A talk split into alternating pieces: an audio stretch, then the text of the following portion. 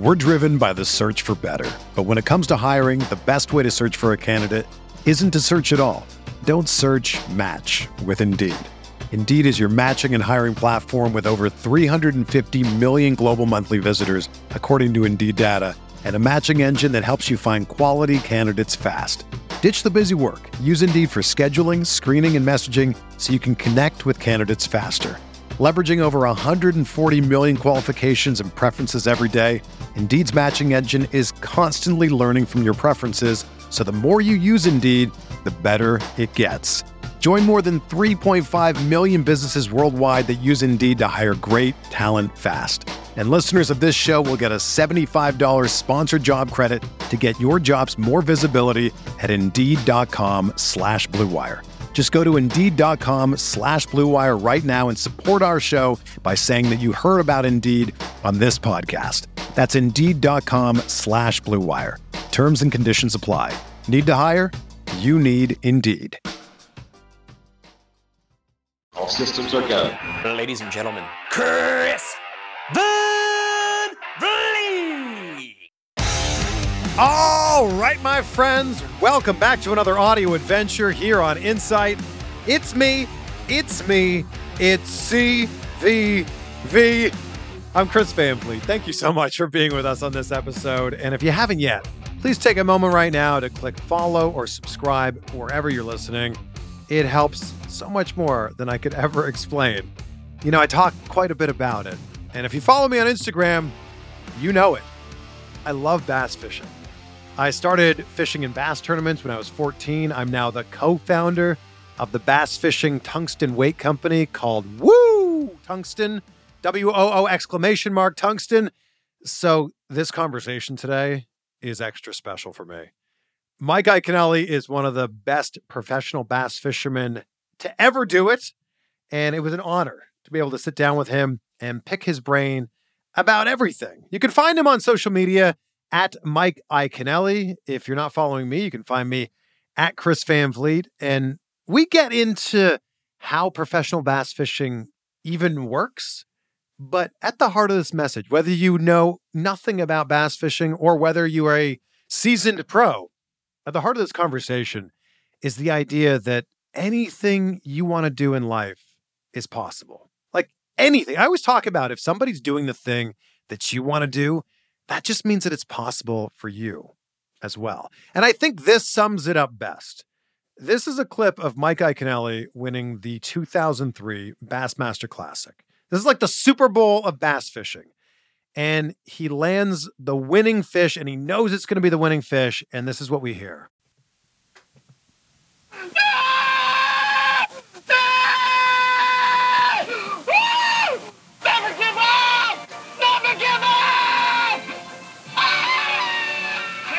Passion, right? The passion there. I love it. Never give up. Ah, this is so good. Please welcome Mike Iaconelli.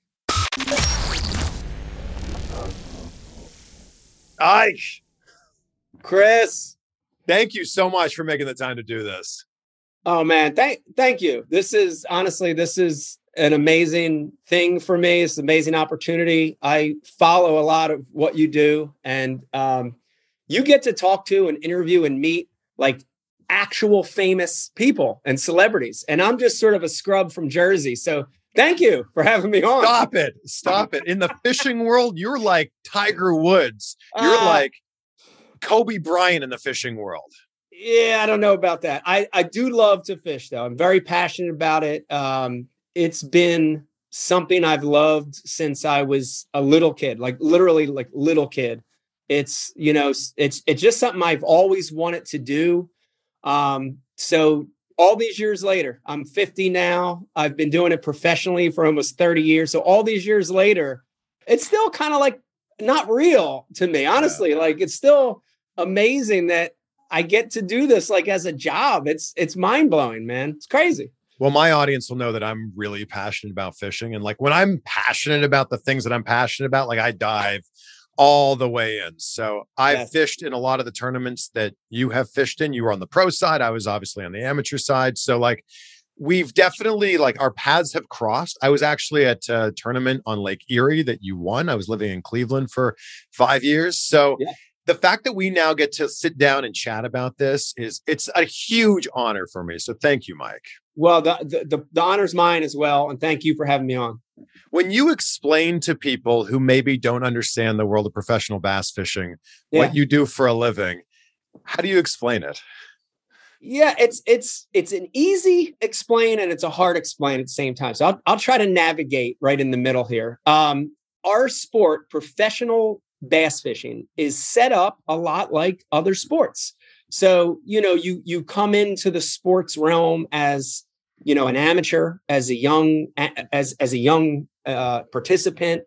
You work your way up through the very grassroots level, and as you work your way up you know your your level of skill increases but your qualification increases so if you follow golf or tennis very very similar right so i started as an amateur angler uh, you know co-angler um, did that for a few years advanced to like the regional like semi-pro level did that for a few years fished some qualification tours did that for a few years and then finally i accumulated enough points to fish professionally. So you know that part's that part of it's easy. So you know we we travel around the country we fish tournaments there's rules regulations just like other sports the hard part to explain is our sport has a little bit of um, other sports in it like nascar even a little like wrestling uh, where branding and marketing and promotions are just as important part of the sport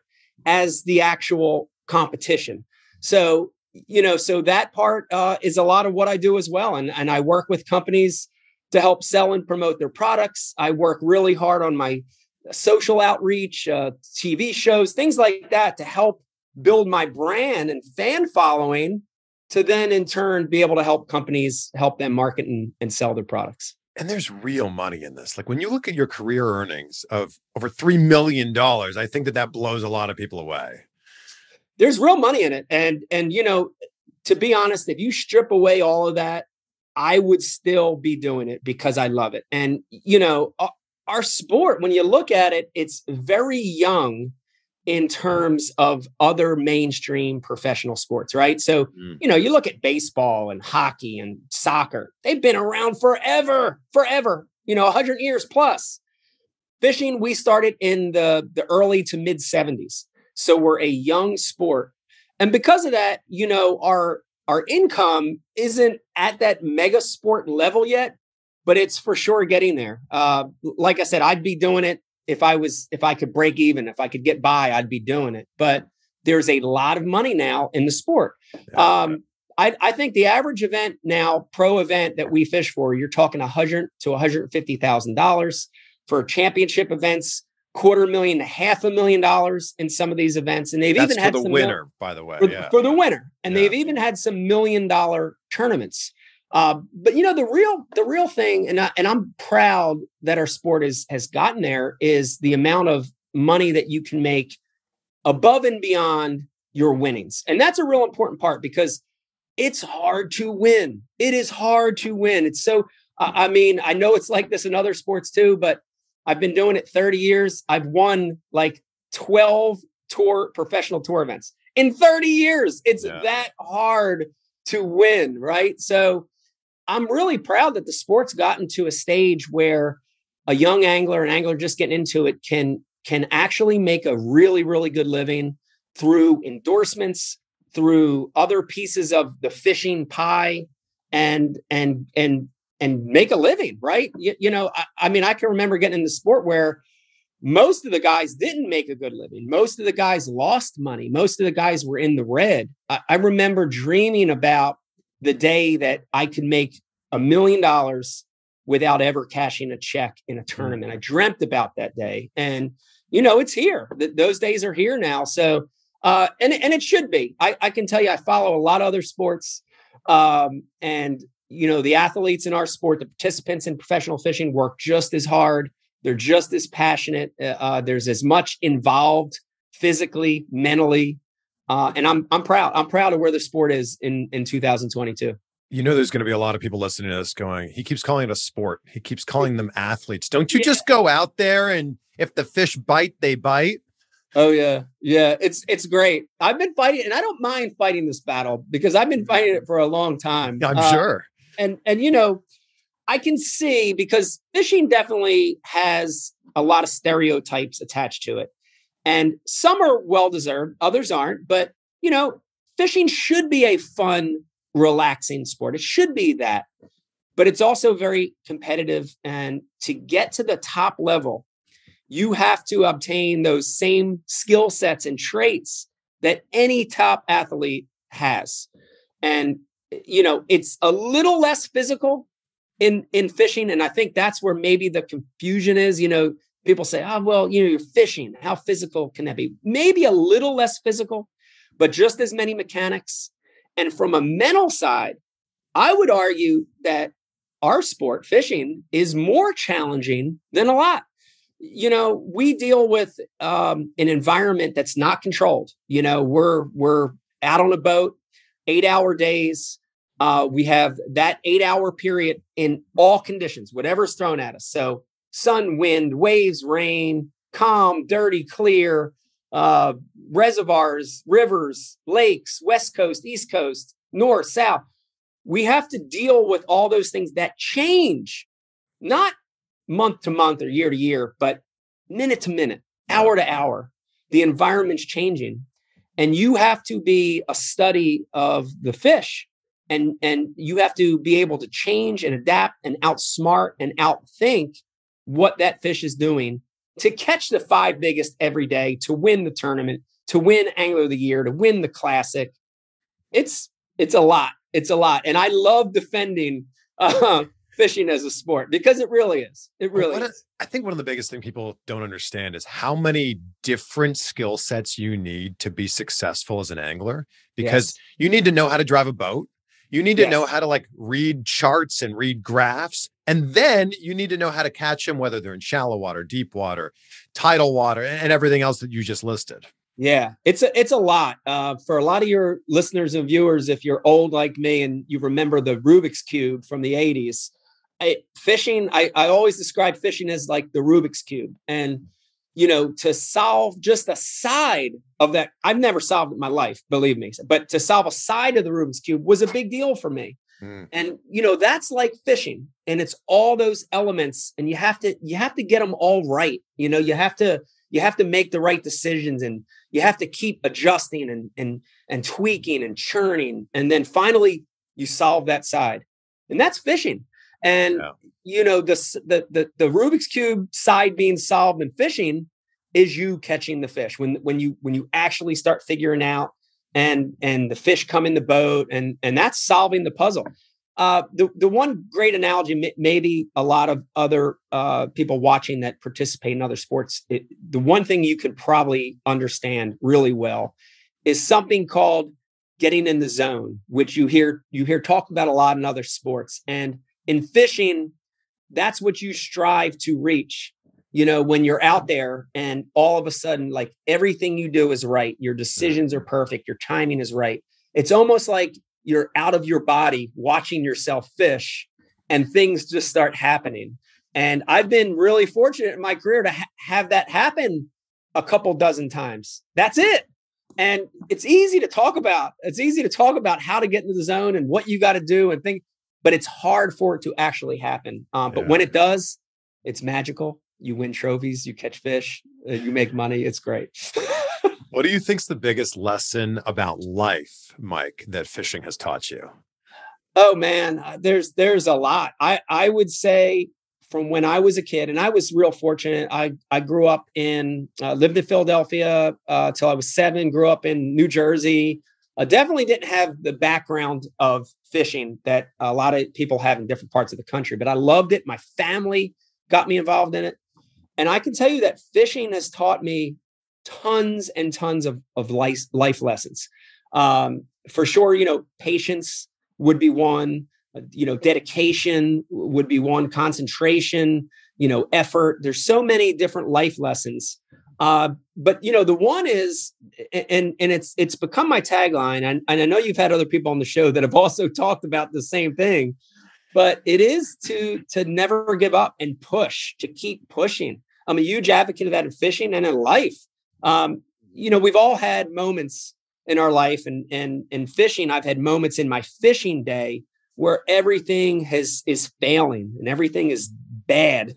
you know you're you don't have a fish and and you're down and you break a big one off or you know and i've had those things happen in my life. I've had you know death deaths and failures and uh you know things i've done wrong and and all those things. And there are times in fishing in life where you you want to you know your instinct is man this this sucks. I don't want to do this anymore. I don't want to give up. I can't do it i can't do it. But that that something from within that keeps you going, that drives you, that keeps pushing you, that never give up spirit. I've had that in my life. I've had that in my fishing career, and it's been the biggest one, Chris, for me. Um, I've I've not just not only have won tournaments because of that, but I'm still here because of that. And I've had a few parts in my career where I was I, I thought it was over. I thought I was ready to be done, and I just kept pushing and and worked through some hard times and uh, it's a great it's a great fishing motto. It's a great life motto. Yeah, I love it so much because you're right. It applies to literally anything. Yeah. There was a VHS tape when I was growing up that I wore out. It was the Bassmasters. It was the Vermont Top 150. Yes. On Lake Champlain. And yes. I I watched this so, so much. I got to ask you, the guy that I'm talking to right now feels so different from the guy who fished in that tournament. Where did the shift happen? Yeah, there was, uh, uh, and man, I I love that you brought that example up because it was a long time ago. It, it's almost hard to remember, but as you were saying it, little flashbacks were already coming back, and I love that. All I remember is the net, and you were cutting the jerk oh, yeah. bait, jerk bait out of the net, and then you tried to net the next fish, and then the fish went through the, the net. Oh. oh, it was a disaster. Well, you know, uh, there's two parts to this. So, so putting in context, this was my first year as a pro. I had worked really hard as a semi-pro, as an amateur to get to this level. I finally qualified. 25 years old at the time, right? Very young, a young man in our sport. Uh, in a lot of sports, 25 year old already, but in ours, it's very young, especially at that time. So late 90s, just qualified for the pro tour. It was only my second event ever. And going into the last day, I was in the lead and I was beating some of my heroes by just a little bit. Rick Clunn, David Fritz, uh, Ron Shuffield, guys that I have read about since I was a kid, uh, you know, icons of the sport. Um, I was in the lead as a pro, my second pro tournament ever. Dude, I'm flipping out. And, you know, like a lot of young athletes, a lot of young, uh, you know, young professionals, you're green and you're nervous. And, you know, I had never really had like that kind of pressure or that kind of even national exposure, a camera guy, you know, breathing down your back behind you the whole time. And um, I remember I had a sort of a one-two approach to catching fish, and one was largemouth, one was smallmouth. The, the largemouth pattern died. I was like three hours in without a fish, and then I landed on the mother lode of smallmouth, and um, it was just mayhem. It was a mess, and it was smallmouth every cast for about 40, 45 minutes. I'm not kidding. And it was so crazy and wild that back then we were allowed to use nets and the net I was using was not, it was like cloth and the hooks were getting tangled. I was fishing a jerkbait. I was cutting the net. I was landing fish, but then the hole was so big that the smallmouth were falling out. Um, I had a fish grab the bait off the surface. So I was fishing jerkbait and then I have a follow-up lure and I had one follow it and it didn't get it. So I put the rod down. The jerk bait's laying on the top. I went to grab my other rod. A fish came up and ate it right next to the boat. Like that's how good it was. Um, and it was a crazy, disastrous day, but I won. I won. And it was such a critical tournament for me. Like, I think you could talk to a lot of people and look at their professional life, their career, and say, this was the moment that made it for me. Mm. And that was one of them because when you're a young angler in our sport, there's so much pressure, not just from the standpoint of wanting to perform because of the financial end, but you know, it's the time, the dedication. My t- my family was supporting me. I had all this pressure, and you know, when you're that young in your career, a major win changes your career. It it it sort of gives you a little bit of stability in a in a time of total flux. And it was a big deal. Winning that event sort of put me on the map a little bit. A hundred thousand dollars at 25 in that stage of my career as a freshman was a big deal. Um, I needed it financially. I was I I was carrying some debt, you know, from those hotels and gas and entry fees, you know, all those things total up. So it was a big, huge moment for me. Um, but it was also, you know, I think it was still a stage in my career where I was trying to be a little reserved. And I can look back, and I've looked back at that same uh, same tournament, and it's awesome looking back and watching it. But I also can look back and see where I didn't totally let out what who was who I was at that point. You know, I, I think for a lot of people, when you first get in something, you want to fit in. You, you know, you feel almost this uh, burden to assimilate, to be like the other guys. And back then, I can look back and see I had patches on my vest and my shirt was tucked in, and I, I, I got excited. Don't get me wrong, but I didn't totally let it out. And yeah. you know, I could see a reserved kid, young green kid, that you know when I when I look at sort of what I had become later as my career advanced, um, definitely have changed a little over the years and ha- and opened up to being myself a little more, uh, which which is nice. Yeah, when do you think was the first season where you were really able to be yourself? Yeah, it was. So it was a few years later. It was 2002. So that was that was 1999, and for sure, I think the 99. First couple, yeah, I said yeah. 97. I'm sorry. Yeah, no, that's okay. It was nine. It was actually. It was actually. I take that back. It was the fall of 98. It was September of 98. That year, it was the season ran in two seasons, 98, 99. So it was the fall of 98. Um, by 2002 I sort of um, sort of let started letting my guard down, and that was happening sort of on its own. I was sort of getting sick of trying to sort of be someone that I wasn't, but also happened with a big life event for me where uh, in 2001 my uncle uh, my uncle don who my uncle don is like you know and i know some of your listeners and viewers have uncles that are like dads to them he was he was my dad. My dad passed away when I was super young, when I was two in a car accident. So my uncle was sort of my father, my father figure, and a guy that introduced me to the sport, and just he, he's my guy. He's my man, right? And yeah. he was 2001. He was going through stage four Hodgkin's lymphoma. Um, you know, his, his diagnosis actually wasn't real good. He was pretty far along, and um, you know, as he was going through that fight, my mindset really changed and i sort of said you know uh, I, I gotta man you gotta enjoy life. You gotta be who you are. You gotta let go. Nothing's guaranteed in life. Um, so that came out. The never give up thing definitely came out. I got to watch him fighting this thing you know battling it. By the way my uncle's still around today. He beat it. Uh, we love uncle don. Shout out to uncle don. But in 2000 by 2002 i was like man, I had enough of of this stuff. I'm going to be who I, who I am, and mm. that meant you know letting go a little, and you know that's in in dress, in the way in the way I acted, in the way I talked, and you, you know just not being scared to let people know who you are.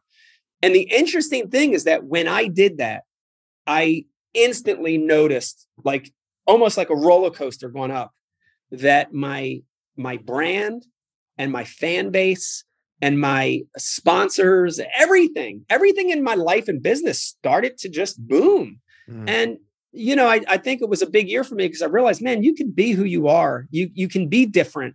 You can, you know, you you can be odd or strange. You you know, you can be that, and people will accept you. You know, and and uh, and it feels a lot better because you're not sort of hiding behind something that that you're not so much of your story is about being this outsider and you know kind of finding your way into this world like you you grew up in the north a lot of the anglers were from the south you were yeah. younger a lot of them were older at the time talk to us about what it was like kind of finding your way in that world yeah it was it was um you know a different world back then uh i'm, I'm trying to think of a, a good way to explain this but for sure professional fishing in the mid 90s, early to mid 90s, when I was really working my way up, was not a sport that catered toward non traditional Southern anglers. Mm. So it was a little bit of a struggle. And, you know, you, you definitely, I experienced things and had to work through things that I think, had I been from Alabama or Georgia and had a Southern accent and, and did things a little different, I don't think I would have went through those struggles. In saying that, I am so glad I did, right? Because, you know, looking back on some of that stuff, um, it created it made me who I am today, and not just in my professional career, but in my life. Right in my life, I'm I'm the person I am today because of of those things that I went through. So I wouldn't have it any other way. I would never go back in time and change any of that. But there were for sure moments where you know you questioned, you know, should I be doing this? You know, the, the, these guys don't want me out here. You know, it's at at some points, uh, you know, it was even the league that didn't want me there. I was an outsider. I was different, strange, you know. So everything was was tougher. But as I broke those barriers down, and it happened first through fans, I think maybe second through sponsors, and then, you know, lastly, you have to gain the trust of the other anglers. I think at some point, eventually, they look and they realize that, man, this this dude yeah, he's strange and I still don't like this guy, but he's here for the right reasons. He's here because he's working his ass off. He loves fishing. He's he's passionate about fishing to the core. You know, I think eventually people saw that, and and so it, it did become easier. And time passed. You know, I can tell you that as our sport became more mainstream, as our sport gained more national visibility, and you know, of course, the advent of the internet and social media and live TV and stuff like that have helped tremendously. But but as all that happened, you know, I think those barriers started to break down more. So mm. it, it wasn't just me. There were a lot of other anglers coming up in the same period that were dealing with the same thing. Aaron Martens uh, Skeet Reese, Ish Monroe, definitely there were other young anglers that were going through the same thing and fought the same fights. But um, the, the, fishing world is definitely different today. Uh, I'm so happy. I'm a fan, I'm a participant and a fan. So I love when I watch other leagues and and and even events that I don't qualify for the finals, and I see a Japanese angler. I see uh, a, a black angler. I see you know a young kid from Minnesota who's like 22 like i love it. I love it you know and and, and it, it's i think it's great for the sport. Um, you know you cover enough other uh, sports and enough other pieces of entertainment that that's a critical piece right? Yeah. it's like if if if the sport or or that segment of entertainment if it's all the same man it's stagnant. You, yeah. your fan base is stagnant. Yeah. But as you get different characters and different personalities people want to watch people relate to that more. So I, I think it's great. I think uh, I think the sport's come a long way from you know 96 97 98 to 2022 we we definitely come along come a long way and, you know you mentioned wrestling earlier and you're right like that has a certain element of pro wrestling of these like larger than life characters and you know now you've got dave mercer who's a good friend of mine like announcing you guys like at the oh, yeah. boxing match like i think right. all of that tied in together makes this so exciting yeah, it's it's great, and it is it's it's entertainment. You know, part of it's entertainment. I think um, no matter what sport you follow, you know, yeah, there's a there's a piece of it that's about the competition, right? Your favorite team, your favorite athlete. But there's also a part of it that you're watching because of the excitement and the energy yeah. that that event puts off. And yeah. yeah, for sure, I think today you're able to see that a lot better through the participants, through the MCs, through the coverage. Uh, live's been great for our sport. We need it live to happen, um, you know, because of our arena is so big. We needed that live thing to happen, and uh, it's exciting. It's uh, I I can tell you this, Chris. I I remember fishing my first club tournament. I got a John boat for my high school graduation graduation present. I was 18 years old. I got a John boat in June, and I remember fishing my first ever tournament small boat tournament, probably 20 boats. With my good friend Brian the Carpenter, who now produces my podcast. And we didn't catch crap. Zero. Well, I think we caught a keeper. We bombed. We finished last. But I remember that feeling, the the butterflies, the excitement, the emotion of just just launching.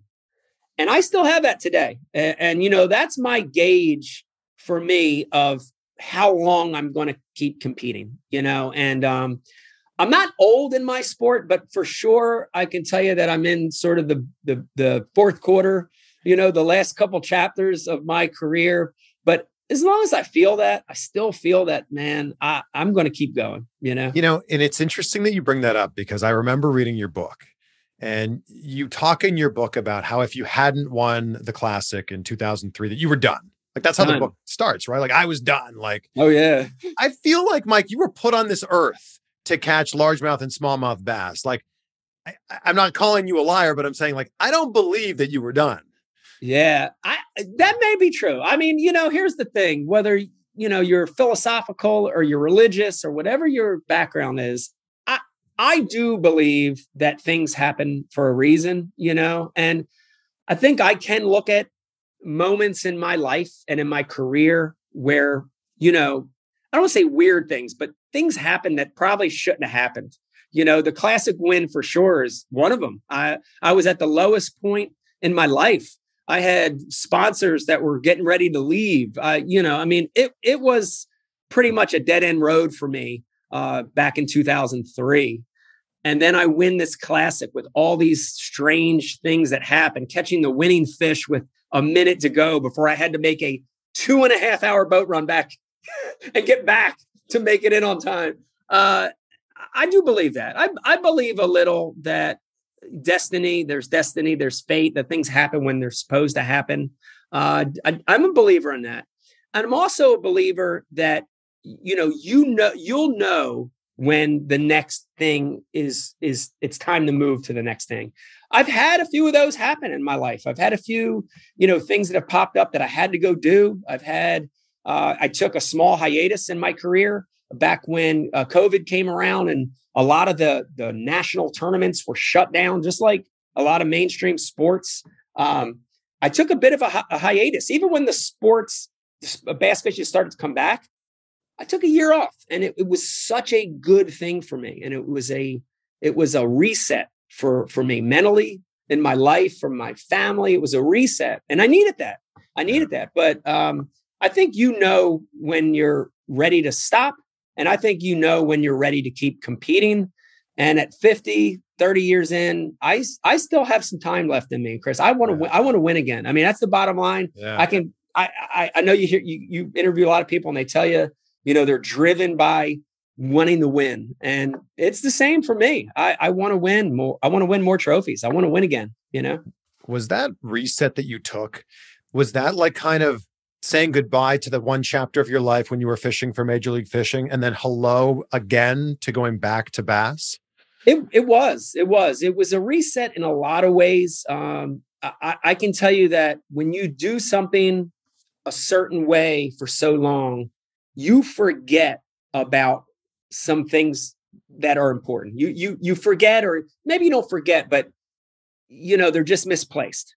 And that that year and a half I had off was a time for me to say, there's other things in life besides that top competition level. And you, you know, so like, man, getting to see sporting events for my kids, getting to see graduations, getting to see things that I missed. You got to remember for your listeners and viewers, the life of a professional fisherman, you're gone a lot. you're gone 250 plus days a year. You are not home. You're a traveling gypsy. Uh, so, you know, it was a great reset for my personal life. But I think you're right. I think from a competitive standpoint, it made me realize that I missed it.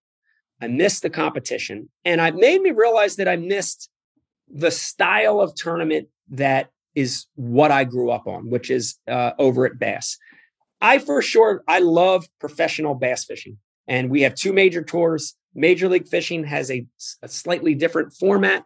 I'm not bashing that. I like it. It was fun. I spent a couple years there in that league. I liked it. But for me, my heart and soul and sort of who I am is based on the tournament competition that I watched as a 12 year old, that I watched Rick Clunn win a classic, that I watched, you know, Roland Martin and Gary Klein and Denny Brauer and those guys, um, the five fish limit. And, and so when Becky and I, and we made a family decision that I was going to come back and tour again, it was sort of a no brainer for me to go back to bass, to end my career in a place where I started it. Uh, it feels good. It feels feels natural there.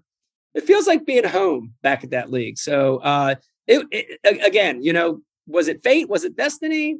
I don't know. Whatever you want to think, however you want to think about it. But um, I'm glad I, I ended up back at Bass. And I want to ask you this question as a fan. Yeah. So many people were were going to major league fishing and it was like yeah. one name after another after another after another. Yeah. i imagine it wasn't uh, an easy decision to make at all.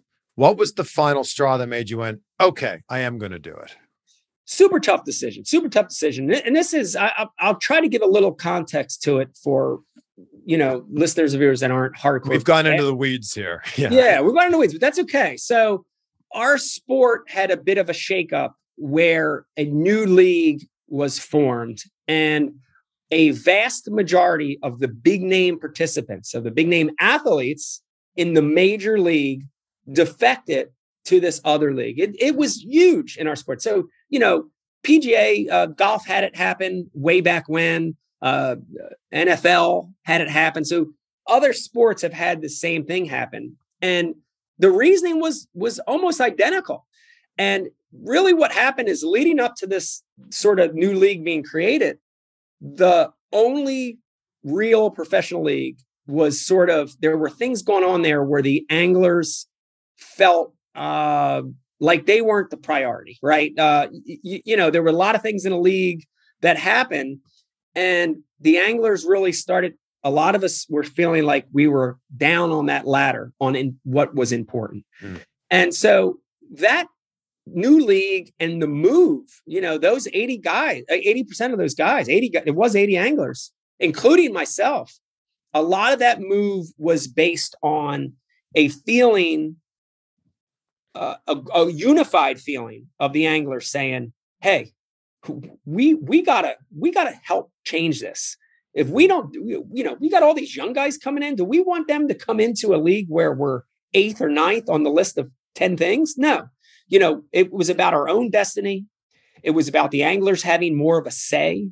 It was about the anglers having more control of their professional life, uh, a little bit of income, right? Like things like that. And, and again, you've seen it in other sports. you see strikes in, in sports all the time, right? Uh, you know, so and and I really feel like people are going to probably listen to this, and I might get hate mail after this, but I'm going to say it. I'm just going to go ahead and say it. It's all right. I feel like it needed to happen. I feel like you know it's still fresh, right? So maybe it's not a universal feeling, but well, there's still a lot of guys that want to do what you did, and there's and there's still a lot of guys, uh, yeah. right? There's still a lot of guys that are maybe there that want to be here, or, or vice versa, and it it had to be done. And I, I think years from now, 10, 15, 20 years from now, we're going to look back and say, man, yeah, you remember the year the Major League Fishing was created, and there was defection and this. And it was an important thing because what happened is it, I think it made both leagues wake up a little bit and mm-hmm. realize that, hey, man, the anglers are an important part of this thing. Like there would be no league if it wasn't for the anglers. Like our fans are here. Our money is generated because of these anglers. And, you know, I think it was a great wake up call.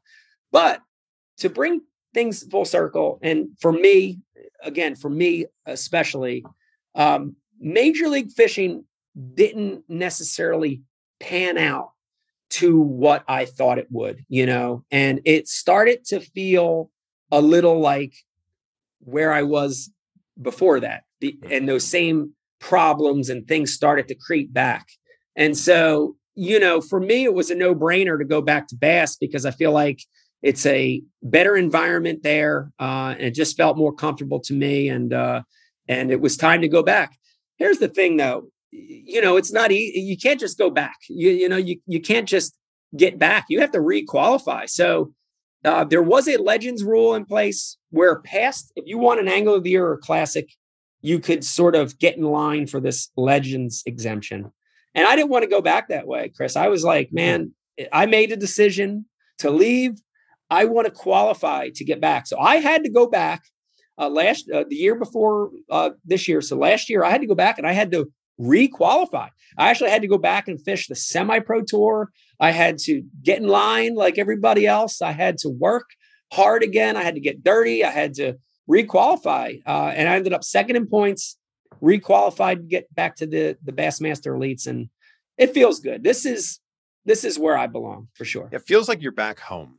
Yes. That's what yes, it it, does. like. Yes. We're driven by the search for better. But when it comes to hiring, the best way to search for a candidate isn't to search at all. Don't search match with Indeed. Indeed is your matching and hiring platform with over 350 million global monthly visitors, according to Indeed data, and a matching engine that helps you find quality candidates fast. Ditch the busy work. Use Indeed for scheduling, screening, and messaging so you can connect with candidates faster. Leveraging over 140 million qualifications and preferences every day, Indeed's matching engine is constantly learning from your preferences, so the more you use Indeed, the better it gets.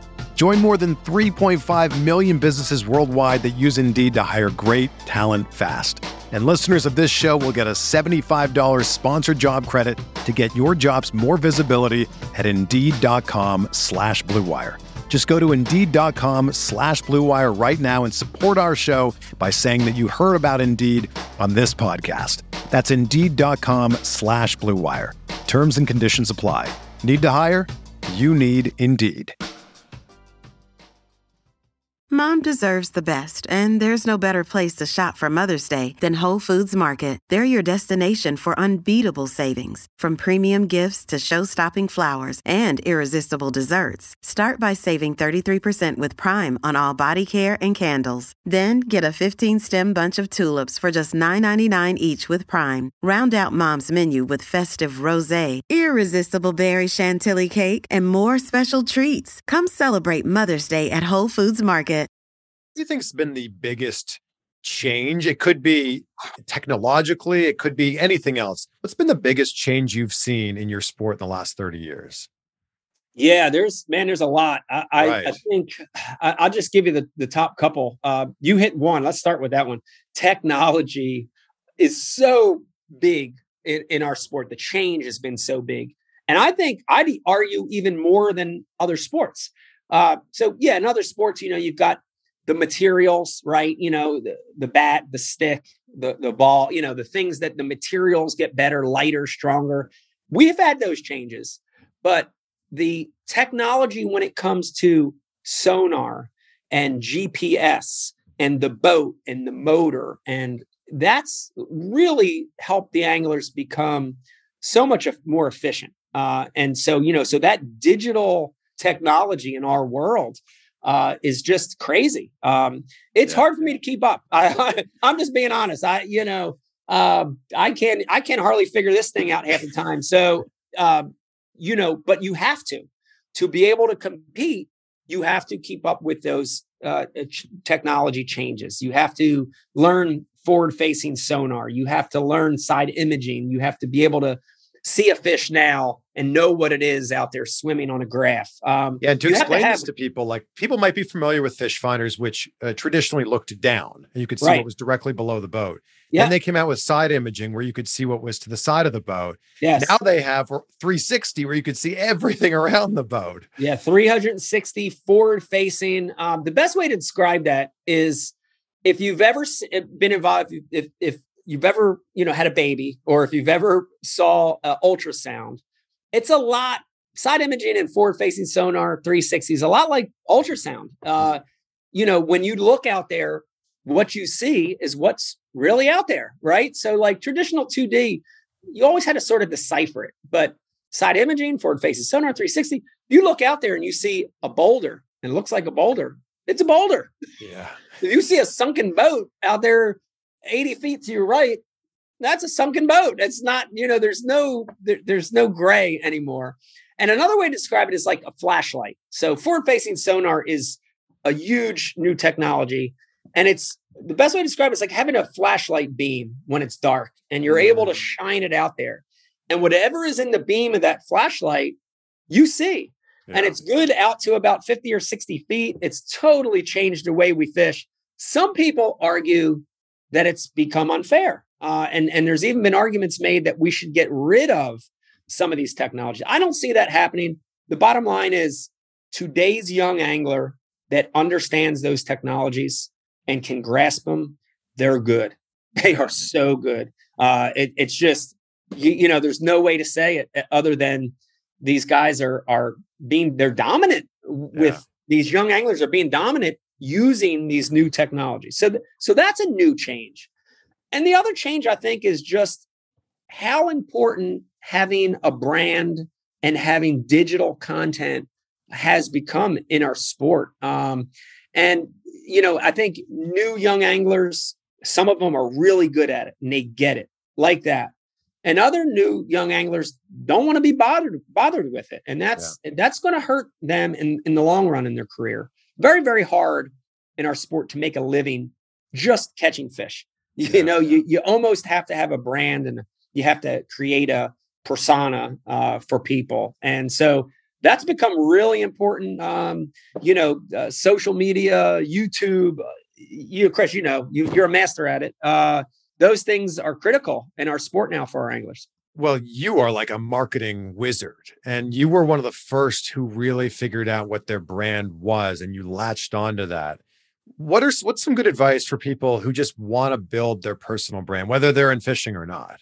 Yeah, it's it, man. It was you know when I look back on my career, I I I did a lot of stuff wrong. I like you know a lot of stuff totally backwards and like you know bashed my head twenty times before I figured something out. But the that part of it, things sort of worked out. Uh, you know, looking back, I we did. I say we because my wife Becky gotta gotta say this is a big part of my business and the brand and and you know uh, she's really a key part of it. But um, I think the biggest thing when I look back, the biggest thing I did right, and I mentioned a little bit of it earlier in the conversation, was being you and, you know, creating a brand uh, that is authentic. And that's, that's, you know, when I look back at other brands, other athletes, other sports, wrestling, NASCAR, you know, whatever, pick, pick anyone you want. The authentic ones are the ones that really shine. And people can relate to that. You know, people, you know, when they're going through that social media feed, when something's not real, when something's canned, when something's forced, Mm. it's it's hard to hide that. I, it comes through loud and clear. When something's real, when something's from the heart and and and the passion and the energy, when all that's it's you can feel it, man. You could almost touch it, and you're like, you know, it, it's it's real. That was probably the, the biggest thing I did right, and and you know, uh, uh, you have to be like. I look back on it, and yeah, I got a lot of criticism too, a lot, a lot, and and you know, I don't know, and I'll just say it there might be a few new young guys that have some of this, but I don't know if there's been an angler that's been more hated than me by, Well, by so people. hated that you were like in GQ magazine as one of the top 10 most hated athletes in the world. Yeah, I'm, That's I'm- also great branding. it's great, branding. Yeah, I'm Whoever terrible. your publicist who came up with that, Yes, congratulations. exactly. I'm yeah, I'm the worst. But you know, but but what I found, and and people will probably hate me for saying this, but having those haters, those naysayers, are very important. It's so critical, and Mm. I, I'm telling you, like I love my true fans. They are the most important. But without those detractors, without the haters over the years, that brand wouldn't be as strong. And you know, I think when you're true to yourself and true to your brand and your brand is real that's where you really can grow your brand and your fan base in leaps and bounds. And um, it's authentic. People relate to it. Uh, and that's that's the, the the biggest one is just you know i i still believe it or not i still am doing a lot of stuff myself. I don't i don't want to lose control of social media or digital con- i still very active eh, 95% of it. Is me it's what i'm doing it's you know and i read the comments i meet the people and and i love when you meet people and they say man i can relate to that. This happened. You remind me of this. I'm just like you. This i i did this because i kept going you know they're the stories that make you feel good and make you look back and say man, I you know I did an okay job. Like it, it worked, you know, and and uh, I'm just as proud of that as the trophies and the the accolades and all. I'm just Are you point? Are they right over there? Are you pointing at them? I'm I'm in the office, and it's a weird spot because you tell your camera, will we see all these? So uh, th- these are like the they're the ones. I'm, there, Yeah, there we go. There are a couple of the ones there. Like there's a couple elites, a couple FLWs, but there's the classic trophy, Oh yeah. angler of the year, and in the middle there, this might throw people off, but there's a professional kayak tournament that I won last year. That's right, I'm a kayak fisherman too. Wow. You may be the perfect example of that old cliche of like, I don't care if they love me or they hate me, if it's good news or bad news, as long as they spell my name right. Yeah, I, I think there is truth to that. There's definitely some truth to that. You know, you you want to be in the public eye. You you want you want your brand. You want to be out there all the time. And uh, you know, I think it's a little easier now with with, with social media and digital content to do that. Uh, but you want to be talked about. You definitely want to. Um, I can tell you that my when I look back, uh, I decided to go on to college. I got a degree in public relations and advertising. At the time, I was honestly in that program because the only thing I was ever good at was writing copy. So I honestly, as a freshman in college, I thought, well, yeah, I'll, I'll still get to fish and and you know, but I'll be working at an ad firm or a PR firm. That's really what I thought, you know. Um, but when I look, you know, look back and all these years later, man, that degree helped me tremendously, just Mm. from the standpoint that I was aware of certain things happening. I think I was maybe more aware of certain opportunities, uh, you know, and and and was able to seize that moment uh, uh, better. And you know, it it doesn't happen. Just like I told you, uh, it doesn't happen a lot. Just like I told you with that tournament win, you have these little openings in your career in your for your brand where you have to attack you have to hit it you have to realize it and you have to push and you know i was able to have a couple of those in my career that really helped t- tremendously um, you know whether it was you know you mentioned some of the the print that gq was a great one and uh the you know did some talk shows and you know Yeah, those were on things Jimmy they- Kimmel. Jimmy Kimmel. Like if those things don't happen, and if you don't take advantage of those things, then it's an uphill battle. When Well- tho- when those things happen and those little cracks in the window open up, dude, open that freaking window quick, because they ain't, ain't that'll happen all the time. Trust me. You well, is- you've done a lot of unconventional things in your career, like a lot, right? We could spend the next five hours talking about that. But I think one of the biggest ones that I thought was so fascinating is you hired a publicist. yes. And I think from the outside looking in, like, why would a bass fisherman hire a publicist? But it makes so much sense. Yeah, I you know it's it's again I think a little bit was from maybe the schooling I had, but a lot of it was from looking at other sports, looking at other athletes, and looking at other professions, looking at the entertainment world, right? And you you know you look at them, you say, oh my gosh, yeah, they're they're at this level because they hired people that are good to do that job, and you know it was a big thing for me at the time um, because it was when you're a young fisherman and you're clawing, you're doing everything yourself. And to be honest, like up to that point, everything I did myself. Like my mom was helping me with stuff. Like my mom was helping me like mail t-shirts out to like fans and like like insane stuff. Uh, but you know, at that point, you know, I think I realized that man, this was an opportunity for me to get to the next level from a personal standpoint, right? Like, you know, from a personal standpoint, you want to grow your business and your brand. Um, Yeah.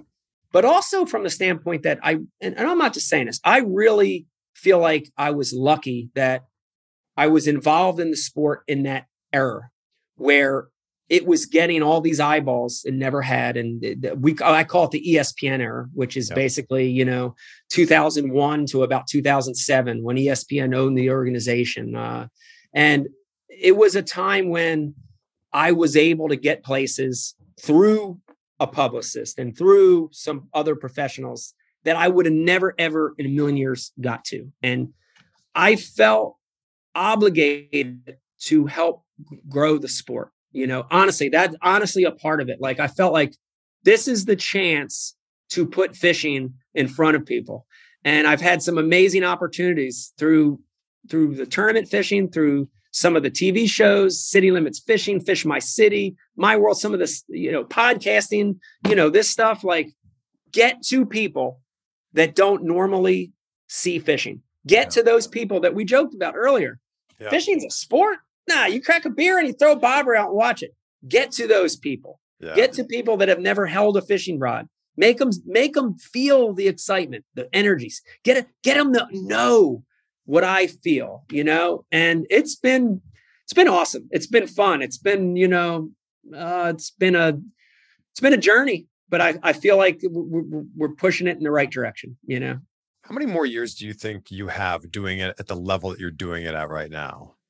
That's a great question. Uh, I don't know. I don't know if you could be that. Rick Clunn and do it till you're, you know, uh, as o- however old he is. You can be. That's the beauty of yeah. professional fishing. Rick Clunn is one of the best anglers ever, if not the best angler ever. He's I don't know what what is he, Chris? In his late seventies, mid. We're gonna 70s? look because everyone's gonna be like, "Come on, how did you guys not know?" So I would I gotta say mid seventies. I'm I'm to guess. Uh, I would I would think you're right. He Yeah. is 75. He turned 76 this year. seventy six. He's he was my, born in 1946. 46, born in the 40s. Um, you know, you and he's competing at the highest level right now, Yeah. right? So the great thing about professional fishing as a sport is you don't have that physicality thing where you know you age out because physically you you can't compete. It's su- it's such a mental sport that it takes away a lot of that. So you're right. I could compete till I'm 80. Uh, but let me let me tell you this. I think I think that I will spend the rest of my life working in the fishing as as as my career, working in the sport of fishing. Um, I think the tournament p- piece of that pie is is not as long, but the other stuff, man, I I cannot wait. Like I I really do envision myself fishing, creating content, doing TV shows, doing podcasting, uh, working with sponsors till I'm in a walker, like till they're pushing me around. I see that. I honestly can tell you that. But you know, competing, I, I'll give you a rough gauge. I would say five to 15 years, five to 10 years. That's a big That's range. a I don't long range. That's a big range. Um, Yeah. I want to win again for sure. That's a bucket list. I have to do that. I want to win at the highest level again. Let me stop you right there. When you look Yeah. at the remaining schedule this year, what's Yeah. your most likely win? Um, you know, for sure, as we get north, as we get into more home territory, I feel better. So when I look at uh, when I look at Thousand Islands, even though I have to try to beat some of the Canadian anglers that are just world class on that fishery, uh, when I look at Thousand You Islands, just got to beat the Johnston brothers. That's it. man, they're amazing up there. Uh, Oh, crazy. Uh, Lake Oneida, as I look to South Dakota, uh, the upper Chesapeake Bay, which is the last open here, uh, you know, they're the ones where my eyes sort of get a little bit bigger.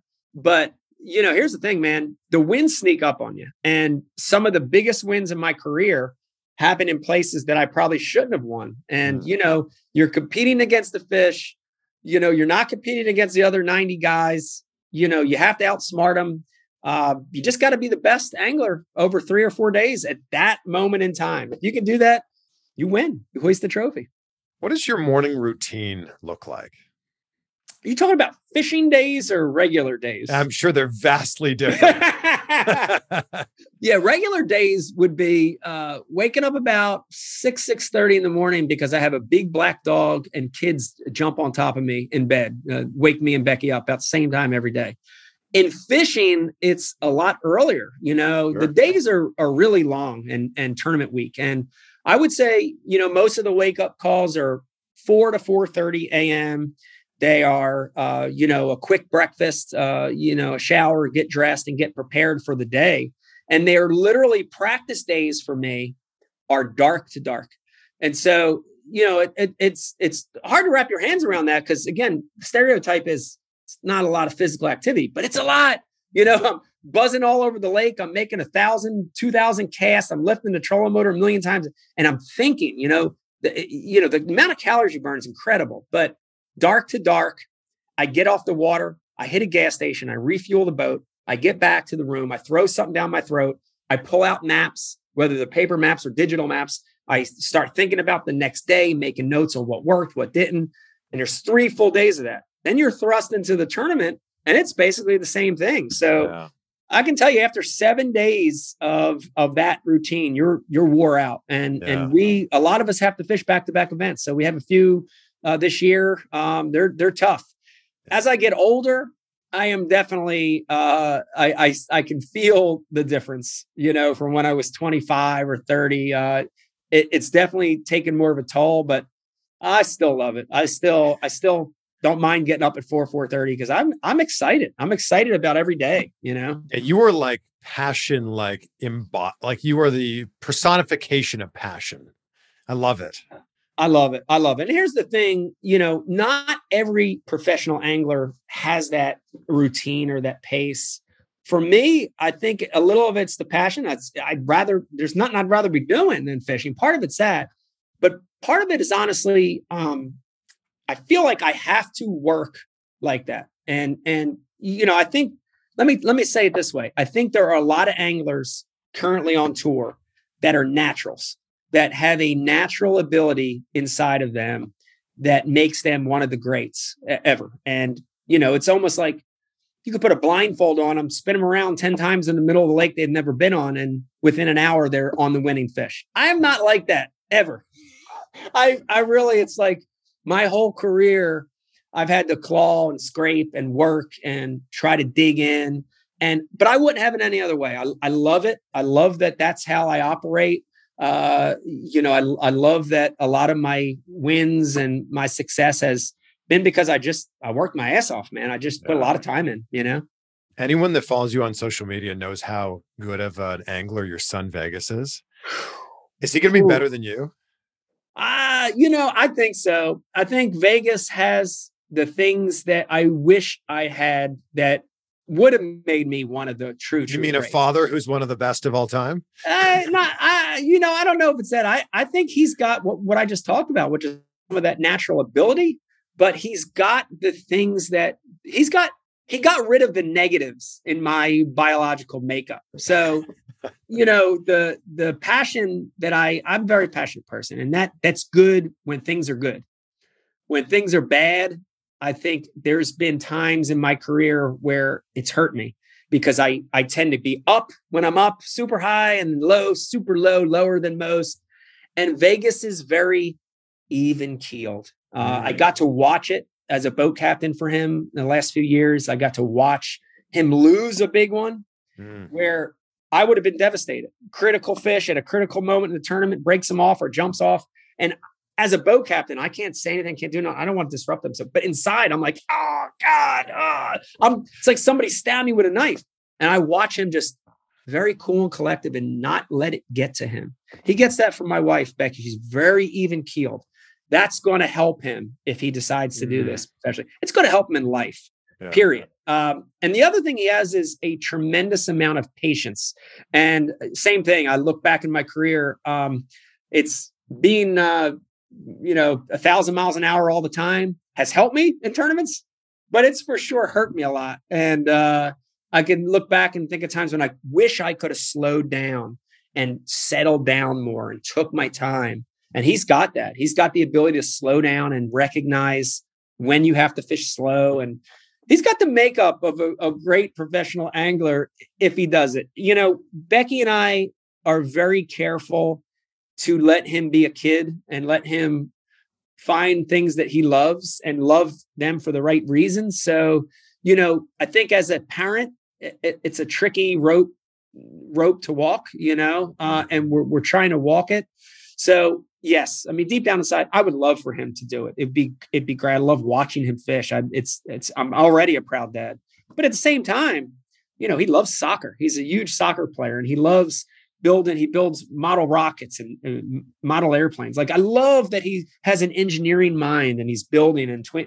I can't do that stuff. Um, so we we want them to do what they're passionate about. We want them to be successful in life because it's what they want to do. And Yeah. we're, we're advocates of that for, for all our kids, you know?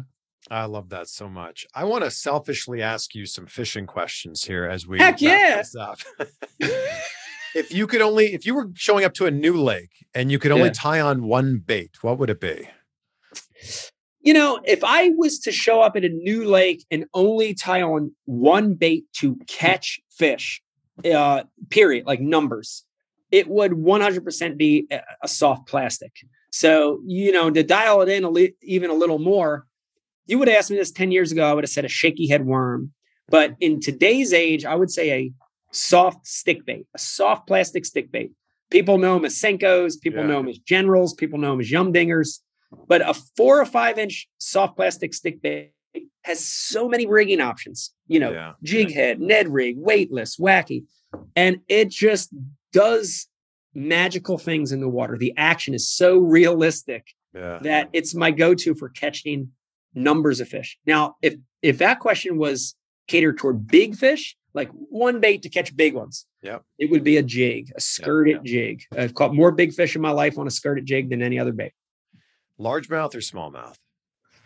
Man, smallmouth. I, I people definitely, you know, people down south probably hating on me right now again. They've but, never uh, caught one. That's why. They never caught one, right? Yeah. A A, a smallmouth. I was lucky enough to grow up in, uh, e- even here in, in South Jersey. We have some smallmouth fisheries, and I spent a lot of time in the Great Lakes and upstate New York.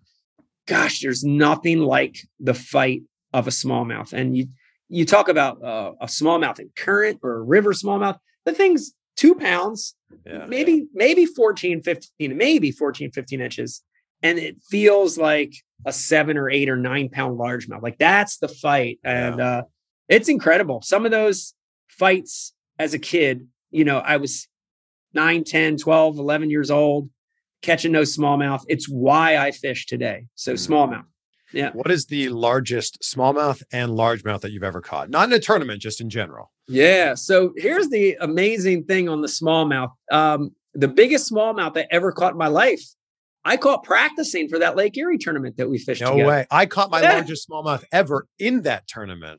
Wow. That was that's six, awesome. six, eight, six, nine. That is a giant. So Especially in a tournament. Yeah. So I think I had a four four day practice period in that one. I think uh, and I think it was like the second day of practice out around the Bass Islands, Pelee Island, just famous uh, area out on, on Lake Erie. Um, and I hooked into what with the drop shot with what I thought was a sheep's head.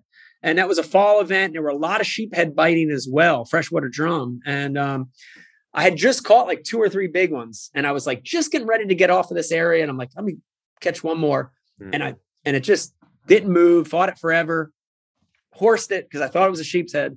And it was a seven one smallmouth on the Rapala scale, which wow. which was giant. It didn't look real. It looked fake. I never, I've never caught anything. Everything else from there down has been like six, a little over six or down. So yeah. biggest smallmouth I ever caught. The biggest largemouth was again practicing for a tournament, Lake Amistad, the first year that the tour started going there. So way back in like the mid or mid mid 2000s, 2005 probably, 6.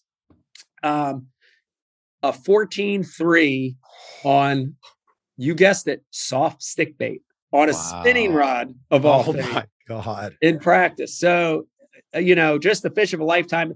You know, I I got uh I have you know like old school pictures of it, and this is how long ago it was like an old school camera flip phone that I was able to transfer and and you know now I have it. It's like sort of blurry. You look at it, you're like, man, is that even a bass? It's like a carp.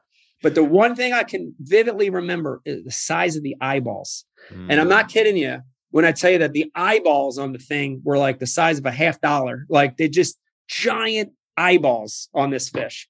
Uh, but two years later, at the same lake, Lake Amistad, in the tournament, I caught a 12 13, which is the biggest bass I've ever caught in professional competition. So, Wow. yeah. What is your favorite lake to fish? Favorite lake, I got to go ahead and just say what we mentioned earlier Lake Lake, Champlain. Champlain. Lake Champlain. I've I've fished it for the first time in 1991. I joined a local bass club right out of high school, and they would go there every year for their club trip. I fell in love with the lake as a young as a young guy. I still love it. It's to me the most scenic, serene lake that has the perfect mix of largemouth and smallmouth. Like literally 50-50 right down the middle in one day to be able to catch a 20 plus pound limit of largemouth and a 20 plus pound limit of smallmouth from the same cove, the same bay, Yeah. that can happen there still. So yeah, you turn the boat one way, smallmouth, turn the boat the other way, largemouth. very special place. Have you seen Champ? I've never seen Champ. You know, I, I, Champ is I like the Loch Ness monster of It- Lake Champlain. It is. We joke about it all the time. A lot of those early club trips, none of us had bass boats. So we were in rental, you know, 14 foot V hulls with like 15s on the back. And we we'd always joke about it. And there have honestly been a few times I've been out there in the middle of the lake. Like I'm crossing the middle of Lake Champlain, south of Alburgh. Like I'm in, I'm in the freaking, you can't see land. That's how far out in the middle of the lake you are. And you know, you start looking around a little bit, you're like, man, are you getting a little nervous? I hope Champ's not real. You know, looking around for it, but that lake is terrifying. terrifying, Yeah. terrifying. It's frightening. It, it it gets scary big. You know, like uh, Erie, of course, all the Great Lakes do, but, But they uh, roll. At least the Great Lakes roll. Like something about Champlain. I had a terrifying run back from Ticonderoga with Bernie Schultz, and I thought I was going to die. uh, Bernie. Yeah, I don't know. if Bernie's the best boat driver, but uh, I hope he doesn't hear that. But yeah, well, next no, time you, he'll remember this story because I feel like we both thought we were going to die. if I see him, I'll, I'll try to remind him of that. But yeah, that that ride is hellacious. I think it's 80 or 90 miles, which is a giant piece of territory to go in the water. And then you're right, you know, the way that Lake Champlain is situated, it's basically a north to south lake. So, you know, you get a, a, a south wind or a straight north wind. There's no easy way to go mm-hmm. 80 or 90 miles. Hmm.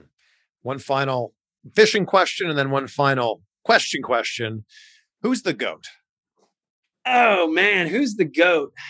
I, you know, I still have. I, I'm going to have to say, you hear a lot of names thrown around. You hear uh, Kevin Van Dam, you hear Roland Martin, uh, as as you know the old school goats. There's some modern goats, you know, Jacob Wheeler uh, for sure, Jordan Lee. There's some modern goats out there, Hmm. But I've got to go with the guy that we talked about, who's Rick Clunn. I, I think when you look at his career, um, the fact that he's still fishing, the fact that he's still winning, like he won like a couple years ago, he won, beat everybody, beat all these young guys. Like, I think that plus he for sure is what I what I consider the like grandfather, the forefather of mental fishing. You know, he was the first guy to me that looked at the sport and said, "Why am I catching this fish? You know, why is why am I able to do this, pattern this? Why does this bait work?" And he pattern fished, and he he really coined that technique and that mental mm-hmm. side of the sport. He's probably one of the first ones, maybe a few other ones, but he's one of the first guys that developed that. So Rick Clunn is is the goat, in my opinion, And to think he's a professional athlete who turned 76 this year. And he's That's still insane. fishing, still fishing hard. Love it. Mike, I have thoroughly enjoyed this as both a fan of yours and a fan of bass fishing. And like this has been the show is called Insight, but this has been so insightful, not just into your life, but it, a look into the world of what professional bass fishing really is for people who may not understand this. So before I ask my next question, I just want to acknowledge you for everything you've done for this sport, for the incredible career that you've had and that you are Thank you. continuing to have. Thank and, you. Uh, I'm very, very grateful to you for that. Thank you. That that means a lot. I appreciate you saying that. Definitely uh, you know, you look at what you've done in your career and when you hear that, it it means a lot. Coming from you, it means a lot. I appreciate that. Thank you. I end every conversation talking about gratitude because I wake up every day and I say out loud three things that I'm grateful for. And I do it before I go to bed too. Awesome. So, Mike, for you, what are three things in your life that you're grateful for right now? Yeah. Uh the at at the front for sure is family, you know, and we talked a little bit about it in the beginning of this interview was the hard times, the tough times, you know, I, I think for me, you know, family is has kept me going. It is the most important thing. I'm so grateful for my kids. I've got four wonderful kids. I've got a great wife. I've got a great, you know, father-in-law, mother-in-law, my mom, my uncle. I mean, that it made me who I am and it, it keeps me going through bad times. So family for sure is number one. By the way, all three of these are going to stand with or start with F. Um, and not one of them is going to be the FU word. So Ah. uh, second is fishing. I am really, really grateful for it. I know this is going to sound cheesy and corny and maybe cliche, but Chris, fishing saved me. It really did. Like I'm telling you, I can absolutely 1000% tell you that looking at where I grew up and the kids and the names and what happened to a lot of them uh, saved me, man. It saved me. Uh, you, you, know, there were definitely different paths that I could have went down, uh, maybe probably should have went down. And I think for me, my family introducing me to the sport and falling in love with fishing, just fishing, not even professional fishing, uh, saved my life. It changed changed who I for good. It changed who I was. So fishing uh, is is number two, and then the last one, and we we've been talking about a lot, is the fans. Um, you know, it's the other thing that keeps me going. Um, that definitely when I when I having tough days or bad days or a shitty event or you know whatever, man, the fans keep me going. I've got I, I know you probably have interviewed a million people that say it but I think I've got the best fan base in the world, man. And it's so diverse. It's so diverse. I've got, you know, fans that are 70, 80 years old and fans that are seven or eight and everything in between, different walks of life, different races, religions, different parts of the world. Man, I love my fans. They're the best. Uh, most of them are crazy and odd and strange and weird, like me. A lot of them yell and curse like me, and it's okay. And I'm glad that I have that fan base so I'm very grateful for my fans as well. Well, I'm one of them, and you will not remember it, but I've shaken your hand and I, have met you a few times, and you've always been so incredibly kind to me. And uh, you know, you've you've treated me so nicely, and you didn't know who I was, and I know that you treat all of your fans that way. So, awesome. thank you, thank you for being you. You're welcome. You're welcome. And I just gotta say one more time, thank you for having me uh, here. Here, this is great. This almost this does feel a little surreal because you know I'm just a regular dude. So I really, no, stop. I really you appreciate are, it. You are the one of the best to ever do it. Uh, I appreciate that. Thank you. It was so, fun. Thank you for spending your time with us. I, I know we went way over what we had planned, but I appreciate you spending this time with us. My pleasure. Thank you. Thank you a million times over for having me. There we go. Mike Iaconelli. What a true honor, a true pleasure be able to chat with him. One of the all time greats in the sport of bass fishing, and he's someone that I've looked up to for years and years as a bass fisherman myself. I mean, what an inspiration both on the water and off the water as well. He's also a big reason why bass fishing is as exciting as it is when you watch it on TV. And like it's on network TV. You can watch it on Fox and FS1. Like that's pretty amazing. Also, also, this is the first interview I've ever done with a pro bass fisherman, which I feel eh, this is just long, long overdue. So I'm so glad that it was Ike that was the first one that we did. I'm sure you know somebody who fishes, so please share this episode with them. I promise you that they'll thank you for it. And take a screenshot, tag us, let us know that you were listening. Mike is at Mike Iaconelli. I'm at Chris Van Vliet and tag us so we can repost it. And I will leave you with the words of Theodore Roosevelt, which is along the lines of that whole never give up attitude. Courage is not having the strength to go on, it is going on when you don't have the strength. Be great, be grateful, have a great weekend. We'll see you on the next one for some more insight.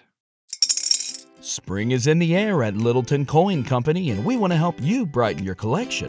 Visit us at littletoncoin.com all month long to enjoy 15% off your purchase. With a wide selection of coins, paper money, supplies, and more, Littleton Coin Company has something for every collector's taste. Use promo code SPRING at littletoncoin.com for 15% off your purchase all month long. Restrictions apply.